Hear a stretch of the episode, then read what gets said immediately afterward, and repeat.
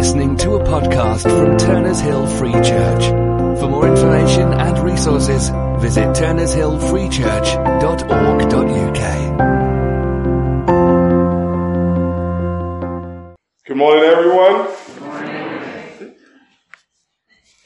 So, as you already know, my name is Chris Eke, and um, I've come all the way from Didcot, and um, I, I, I pastor a church, the Ridgeway Community Church, Didcot. Um, I work with Gareth Lloyd Jones. I believe he was here some months ago. And um, he's one of the leaders of the Kinetic Network. And that's how I got to know Jeff. Anyway, so this morning, I just want to share an important, very special message, especially one that the Lord um, used to really transform my life. And I believe that it is a, it is a, it's a message for the season and also for the church as well. Okay? So, um, I've titled the message, Your Identity in Christ Jesus. Your Identity in Christ Jesus. See, a few years ago, I was going through a difficult season in my life, and I wasn't in ministry then. And, um, and I was praying. I was also reading this book that, about prayer. Okay? Um, it was How to Pray Effectively. I think that was the title of the book. And as I was reading it, I came to this part where the author said that in prayer, you should have the faith of God or speak with the faith of God. And I was thinking, this feels um, uncomfortable. Okay. Um, I, I, I, it feels uncomfortable with me. All right. And I still feel uncomfortable with it. But what that did was it started a search in scripture from Matthew to Revelation where I made notes of everything that I thought spoke about our identity in Christ. I made notes of it. And I'm telling you, church, it's amazing. It's amazing what you find in scripture concerning who you are in Christ. Who you are in Christ. Anyway, so that is what the, the, the, the sermon will be on. And you know, this is a broad topic that would need a sermon series in itself. So I'm not going to talk about everything. I'll talk about some bits that I think, you know, would hopefully be helpful, okay, for you in, in your journey or in terms of your pursuit or your understanding um, of who you are in Christ Jesus. A good place to start is scripture, isn't it? Yeah. All right? All right, so I've got some scripture passages here on the screen. If you have your Bible, please turn to John 3 3. Or you can read from the screen here. This is the ESV version.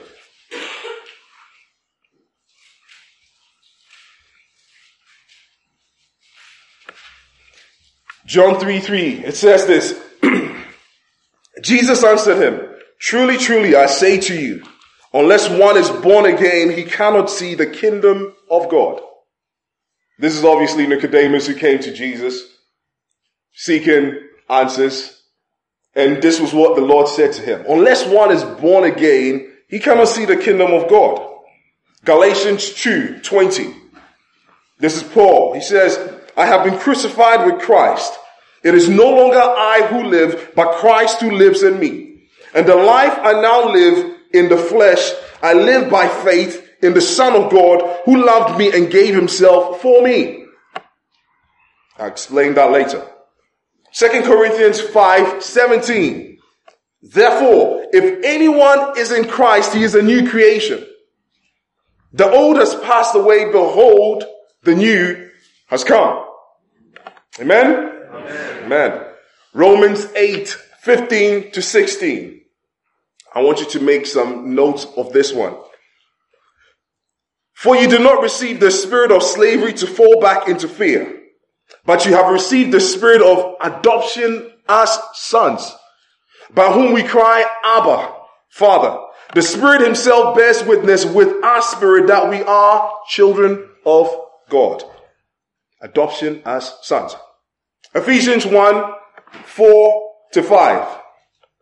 Paul again even as he chose us in him before the foundation of the world, that we should be holy and blameless before him.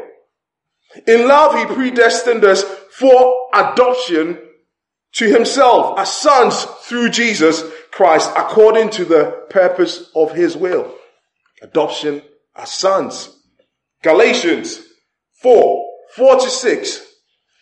But when the fullness of time had come, God sent forth his son, born of woman, born under the law, to redeem those who were under the law, so that we might receive again adoption as sons. And because you are sons, God has sent the spirit of his son into our hearts, crying, Abba, Father. Let's start with a bit of introduction. See, the first three that I shared, the first three passages, talks about being born again, something old, your old self dying off, and something new being created. The first three passages. Okay? Christ said that unless you are born again, you cannot see the kingdom of God. Okay? Some commentaries I've read said it, it's, it's like a spiritual new birth. It is a spiritual new birth. It's like a child being born in a family. I have a, a six month old um, daughter. Okay, a couple of years ago, we didn't even know her. All right, but now she's she's been born into our family. She's a child in our family. She's our daughter in our family. And some of the comment um, the, the, commentaries actually say that that is what it, it looks like. Being born again is like you, the old self is done away with, and something new. You have been born into God's family. Born again. Paul talked about being crucified with Christ. The old self is done away with. It's not Christ who lives in him. Something new in him. Okay? Christ in him. The hope of glory. Amen? Alright? We look at the, the other three passages. Also, 2 Corinthians 5.17. A great one. Therefore, if anyone is in Christ, they are a new creation. You've been created anew. The old is done away with. The new has come. The second three that, um, that we looked at talked about adoption. Adoption. That gives you the image of actually not being done away with, but you being adopted into God's family. The main point is this. It's not like they're contradicting each other. The main point is this. Either being created anew, the old self being done, being born into God's family, or being adopted, the main point is you are now a child of God. Either by being born anew or being adopted, you are a child of God. That is what it talks about. That is the point. And this morning, my focus is going to be on adoption. It's going to be on adoption because I think it speaks so much to us. Okay? So what is adoption? What is adoption? I took this definition from the adoption and foster care website, and this is what it says. It says, adoption is the legal process by which a child or a family group of children who cannot be brought up within their birth family becomes full, permanent, and legal members of their new family. Adopters become the child's legal parents with the same rights and responsibility as if the child was born to them. Meaning, through adoption, the child becomes like a biological child. Yeah? That means through adoption, this child takes on the new name, the name of the family that they belong to. The name of the family they belong to. They move from where they are and they're now based in this new family. They live with them. Now they sit at the table of the new family and eat with them. They eat with them. Everything changes about them regarding their identity. They knew. And Paul kept emphasizing in his epistles that we are adopted children of God. We are adopted children of God. But the truth is, in Paul's day during the Roman Empire, apparently adoption even went further than that. I was reading this commentary about what Paul was thinking of when he wrote this. And I'll read this to you. It says that he was thinking of four main things, especially in the Roman Empire during that time. Four main consequences as a result of adoption. One, the adopted person lost all rights in his old family and gained all rights of a fully legitimate son in his new family. In the most literal sense and in the most binding legal way, he got a new father. Two, it followed that he became heir to, um, to his new father's estate. Even if other sons were afterwards born who were real blood relations, it did not affect his rights. He was co-heirs with them. It says that we're heirs with Christ, right? When you read it. Three, in law, this is the important bit. In law, the old life of the adopted person was completely wiped out. In law, completely wiped out. For instance, legally, all debts were cancelled. Cancelled. And adoption in the Roman Empire at that time, it wasn't really only about children. It was about even older people. And it was done for different purposes. All debts cancelled. They were wiped out as if they had never been. The adopted person was regarded as a new person entering into a new life with, um, with which the past had nothing to do with. That's amazing. That's amazing. All our sins wiped out. Church? It's exciting. It's great. Fourth, in the eyes of the Lord, the adopted person was um, literally and absolutely the son of his new father. And Paul said, we have been adopted as children of God. This is something to be excited about. This is a truth that we should celebrate. This is something great for us. It's amazing. But I'll give you an example of an experience I, I went through. This was a few years ago and I was working in Kenya. It's sad about the news in Kenya of the terrorist attack recently. Very sad. And Kenya is a beautiful country. It's a very nice country with wildlife and everything. And I was working there as an intern. I was working in a humanitarian organization, not a humanitarian organization, but more of an international development organization because that is my background. And, um, I was working in this organization and as an intern, obviously you don't earn much. I was on $300 a month, I think. And so I was living in this student hostel. Okay, it was, it was a decent place. Okay. And I used to take the bus to work. And every time I would go to work and I'd come, um, as soon as I got, um, I got down, walk into the hostel, I saw these street kids who came to me begging. Okay. They wanted money. Some were from families that were really poor. Okay. Really poor. And as an alternative source of income, they made their children go out to beg so that they could bring some, some money in. Others, they were just orphans. They were just on the streets. They didn't have family. They didn't have anyone. They begged to survive and they slept rough on the street. Okay? Anyway. So whenever I see them, I'll just give them some money and stuff. I remember there was one, um, one day I came back from work and as I, as I got down, I saw them and they they just, and I mean, if they know you're generous, they would, they would just every day. You know, every day they expect something. And they came and, and I gave them some money. But that evening, we met, we met every evening in the hostel to pray between, I think, 7.30 to 12. And that evening when we were praying, the Lord laid on my heart to pray for the orphans. It was a Saturday evening.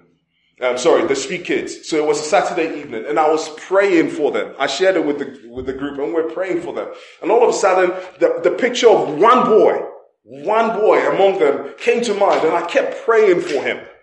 Kept praying for him. Next day, Sunday, I went to church, walked in, and I looked around and all of these street kids were there and I was thinking to myself, whoa, what are they doing here? So I asked the pastor, like it's not that they weren't invited, but it was it was surprising because we were just praying for them just the day before that. Okay, the, the Saturday, and I asked the pastor, "What happened?" He said, um, "Well, when he was walking in to church, he looked at them and he felt the Lord say, invite them to worship and and give them a meal afterwards." Okay, but he said as as he did that, there was one boy that stood out from the rest and he felt the Lord saying, take him in, raise him in the way of the Lord. That boy was the same boy that I had in mind. The same boy. His name was Celestine. Okay? So after the meal, after the service, they, um, the, the pastor said obviously he needs to inquire about Celestine's background. He went and inquired about it. It was his uncle. His uncle told him that, listen, um, Celestine's mom died and dad married another woman. The woman didn't want anything to do with him, influenced um, um, his dad, and he also decided that he doesn't want anything to do with Celestine. So Celestine has been on the streets and begging, fending for himself and everything. Very, very sad story. And his uncle said he's not even in a good position to take care of him as well. So what he would prefer is if the church took him in. Okay?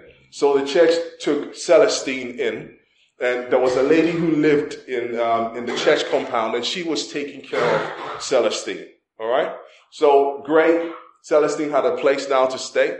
All right, and I remember, I you know when you when I saw Celestine on the streets, the first time I saw him, he had like trousers on. His trousers, no, he had shorts on. They were torn.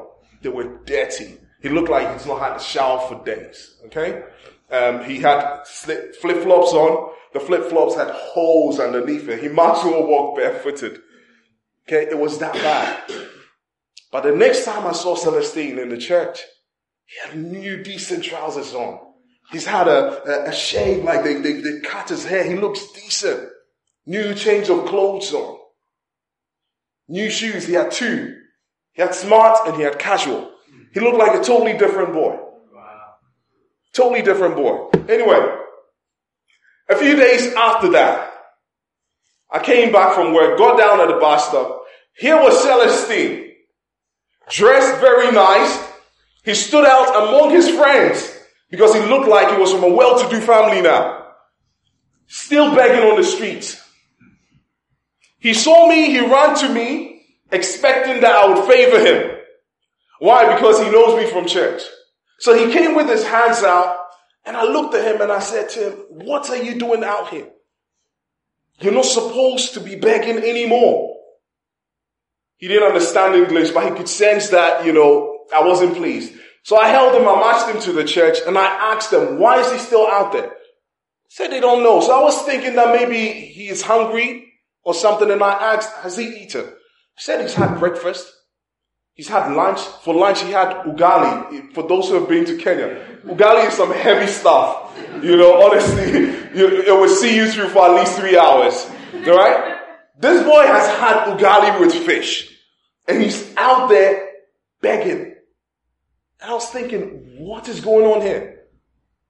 I told him, I told them to warn him and tell him, I don't want to see him out there anymore. Okay? Anyway, a couple of days later, got down, here was Celestine again, begging. But as soon as he saw me this time, he started running, pretending as if he was just passing by. Alright? I asked about his well-being, and they told me that he's been enrolled in school. He's uh, a couple of years behind his age because he's not been in school for a long time. They said he is a quick learner, but what happens is sometimes he doesn't show up to school, or sometimes during lunchtime, he ends up, he doesn't show up again. So he comes half day and then he goes and starts begging on the street. It took a while for Celestine to transition to being the boy that lived in the church. It took a while. So church, sometimes when we talk about adoption, being adopted into God's family, it takes that transition and realigning of your mind, realigning, right, of your thoughts to who you really are in Christ Jesus. And that's what I want to share about now. Okay? So what does it mean for us? What does it mean for us if we're adopted into God's family? What does it mean for us? One, it means God chose us. God chose you. He chose you. From what I know of adoption, it is usually the adoptive parents that choose the child or the children. In the case of Celestine, the pastor chose him. The Bible says that God chose us and predestined us to be adopted as sons. And I would like to leave this as a whole topic for Jeff to, to preach later. Okay? But what, what, what does this mean? It means that the creator of everything desired you. He desired you. To have you as a son, to have you as a daughter through Christ. He loved you so much that he gave his son for you in order to have you as his. Let us sink in. Let that transform your heart. Let that, let that shape the way you see God. He loves you. He loves you. Therefore, he's not going to turn around and say, Oh, sorry, I made a mistake.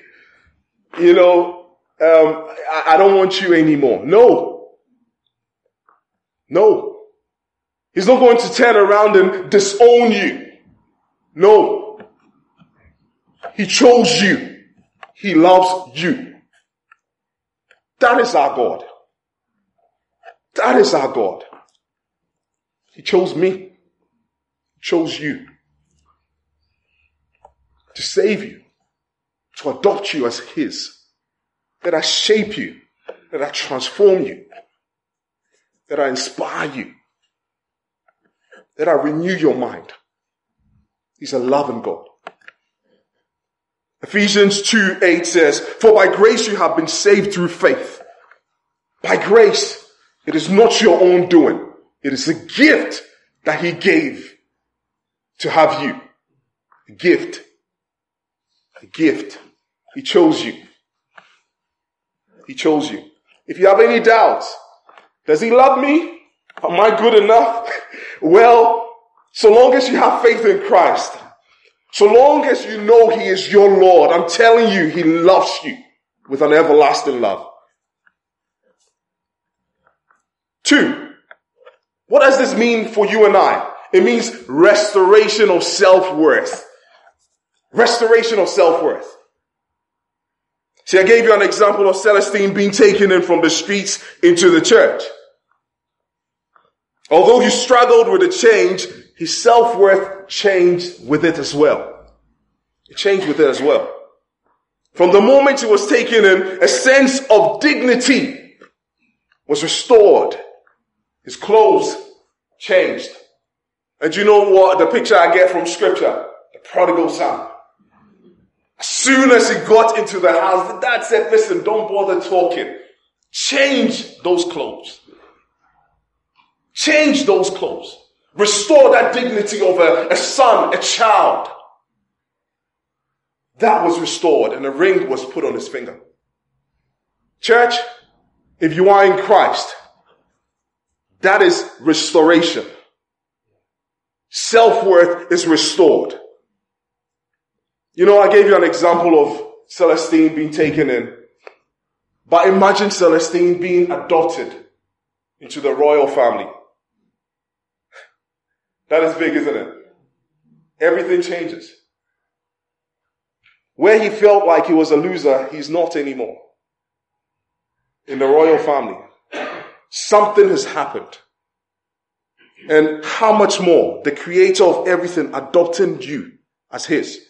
People of God, whatever you have done in the past, whatever you were known as, whatever someone said to you to belittle you or make you feel as though you were nothing, in Christ, you are royalty, you are a child of the king, and your self-worth is restored. It is restored. You are. Your self-worth is not found in your ethnicity. It is not. It is not found in the money you have or you don't have. Self-worth is not found in the person that you so desire to love you, but they don't love you. Your self-worth is not in that. Your self-worth is not in your past. Perhaps you were known as an alcoholic, a drug, a drug addict, or you were known as someone who gave themselves to be used by others because you wanted others, other people's affection. Church, that's not where you find yourself where it is in Christ. Hallelujah. It is in Christ. And that puts you to the status of a child of God. That is the highest privilege highest, what, what do I call it? It's not even a title, identity. That's it. That anyone can have. For those who feel that they are uh, superior than others, well, when they come to faith, they have to humble themselves to believe in this Jewish Messiah, Jesus Christ, in order to receive by grace through faith the salvation that comes as well with the identity of a child of God. If I go to a village, some poor person living in some hut somewhere, so long as they put their faith in Christ and they believe in Him as their Savior, they are no longer meant to be identified as such. They are my brother. They are my sister. They are also elevated to a child of God. Yes. That's who we are. So don't look down on yourself like you are a loser. Know you are a victor. You're more than a conqueror. Do not say that nothing good happens to me like you're a victim. No, your father is the king. Ask that your joy may be made full.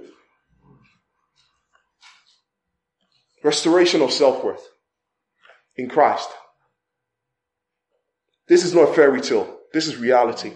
And the day you will pass on into glory, you would know. You would know for sure. But don't wait till that day.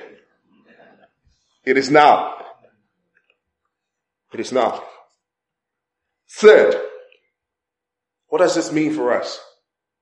It means you belong to a family and a kingdom. You belong to a family and a kingdom. As adopted children, we belong to God's family and we are citizens of his kingdom. Philippians 3.20 says that, but, but our citizenship is in heaven. It's not being British, it's not Ghanaian, it's not wherever you, you identify as. Your citizenship is heaven. Heaven. That is where we, we, we, we are. That's where God dwells. And, and, and where He is, that is where He wants us to be. That is, we are children. We are His. That's our citizenship. And we belong to Him. God has adopted us as His children. That means we have been brought into a relationship with Him. We are no longer alienated from Him. We have been brought into a relationship with Him. We have a relationship with Him now where we can call Him Father and He can call us son, daughter, children of God. Isn't that wonderful, church? In a family relationship, there's communication. That is prayer. Communicate. See, prayer is not only about give me, give me, give me. Yes, ask that your joy may be made full, but actually, it's about relationship. Being in that place, fellowshipping with your, with your father. Being in that place with him. Spending time with him. Being shaped and molded by him. Communication. See, in the safety of a family, there's love. There's provision. He provides. And I can testify to that. He's the God who provides. Amen. There's protection. There's a shaping of character in the household. And God is responsible for that as well. He's responsible for that. See, when Celestine was taken in by the church, he was told not to go out and beg on the streets anymore. He was told not to use foul languages anymore. He was told to respect the people who are older than him. He was told to come back to the church premises at a certain time. But when he was out there on the street, he was free with regard to all of that. He could do whatever he wants.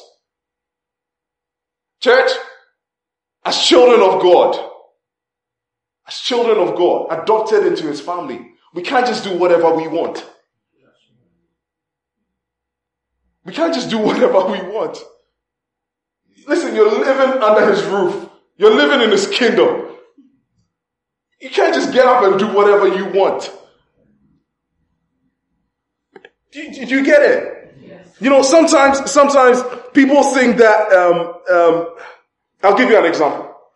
So, so let's say I see my son, Jeremiah, yeah, out there with his friends throwing rocks at this house. Obviously, anyone passing by, you know, an older person who, who, who looks at that would think, nah, this is wrong. So I'll, I'll tell them, stop it, stop. But if they continue doing the same thing, if they continue doing the same thing, what will I do? I can't go and drag all of them. I'll go to my son Jeremiah and say, hey, come with me. Because I am responsible for him. Do you see? Is the, is the mic on? Okay. Yeah. That's okay. Yeah. And church, as an adopted child of God, God is responsible for shaping your character. See, others who are unbelievers can do what they want and later on they'll be judged. Right? But as a child of God living under his roof, as I said, in his kingdom, we have to live in a manner that is worthy of the calling, pleasing and acceptable to him. Church, it is not legalism to desire to live a godly life. It is not legalism to desire to live a godly life. It is not legalism to desire to live a life of restraint and self-control to the glory of God. It is not legalism. It is not legalism to live a life of obedience to God's ways and His word. But it is legalism when you start saying that, you know, you start picking the sort of things that you should do and you start defining it in your own terms. And you, you calling other people to adhere to those sort of, that is legalism. But this isn't legalism. You belong to a family. He's shaping and molding you to be more like Christ Jesus. Yeah?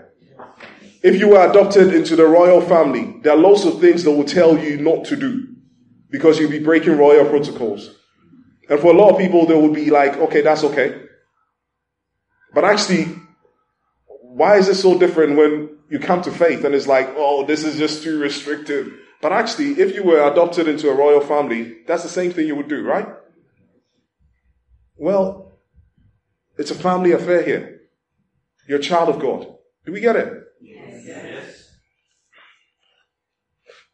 Also, in a family, there's brothers and sisters.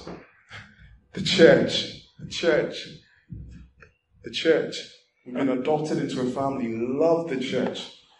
Love each other. Love each other. Love to fellowship together.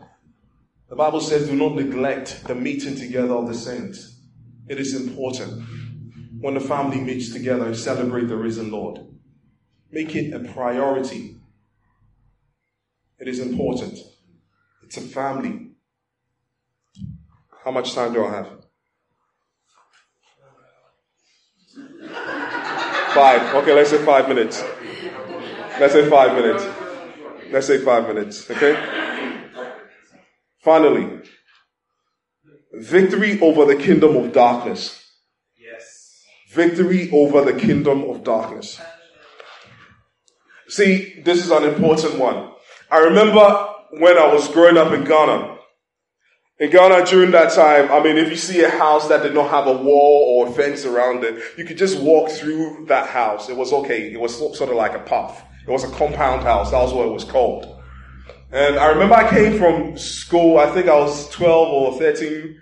I came from school walking home and I thought to myself, okay, today let me just take a shortcut. Okay? So I went through this house that did not have a, a wall around it. And as I was walking through, there was this man and this woman sitting there, and I think the man must have been intoxicated or something, was drunk, I think. And he looked at me as I was walking and said, started shouting, why are you walking through here? Why are you not supposed to be walking past here? And he took his slippers and threw it at me. And as he threw it, the woman turned to him and said, Hey, do you know whose son that is? It's that man that lives. And we were, I was from a well-to-do family. Things changed along the line. But I, during that time, I was, you know, we had it. Said, that man that lives in that building, that's his son. And his tone changed straight away. Straight away. And the woman said, Oh, pay him no mind. It's okay. You can pass here anytime. Church, do you know whose son or daughter you are? do you know? Do you know? That stuck with me. People of God, before your adoption, the devil and the demons had power over you. They could frustrate your life. They could abuse you and influence you to sin. They could possess you and bind you with all sorts of things. But now that you are adopted, that has changed. It has changed. But you need to know whose child you are in order to exercise the authority you have in Christ. See, if Celestine was adopted into the royal family and he visited Kenya and he met someone who used to abuse him and throw things at him, yeah, and the person came again to do it, but yet he did not know that he is not meant to do this to me because I am royalty. He's not meant to do this to me because I have a father and a mother now. If he did not know that, that would continue. Do you, do you, do you sort of get what I mean? Yeah. Yeah? But the knowledge of his identity puts him in that place to say, hey, actually, no, you can't do this anymore. Do you see, do you see what I mean? Well, in Christ, our Father is seated on the throne. God is not panicking about what the devil will do to him or like, you know, that there's a not point, not, not, not one percent chance that the devil would overthrow. He's not panicking. He's seated in majesty. He's unmoved in power. That is our God. You read the book of Job, the devil even comes to ask permission. You know? Comes to ask permission. You read the gospel, Jesus, they were begging that he shouldn't just say go. The Bible says with one word, go. They came out. There's no contention. There isn't any contention when God decides to put his foot down. It's a done deal. We know the end already. It's been written. It's been declared.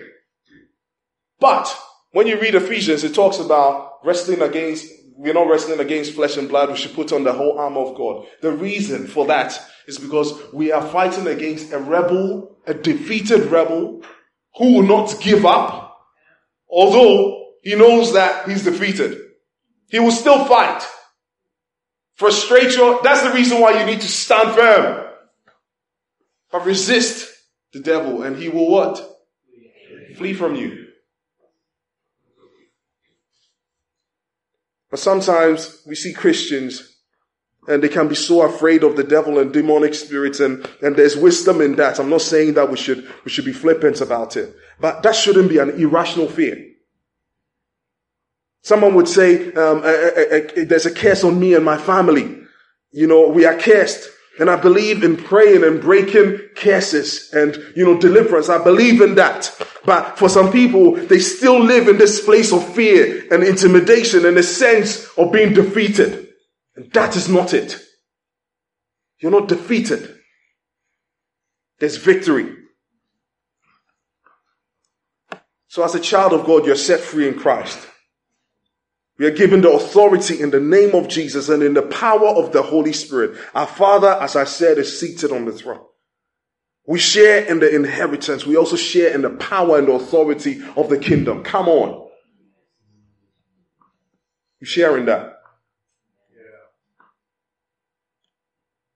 So as a child of God, victory is on your side. Do not be intimidated by the enemy.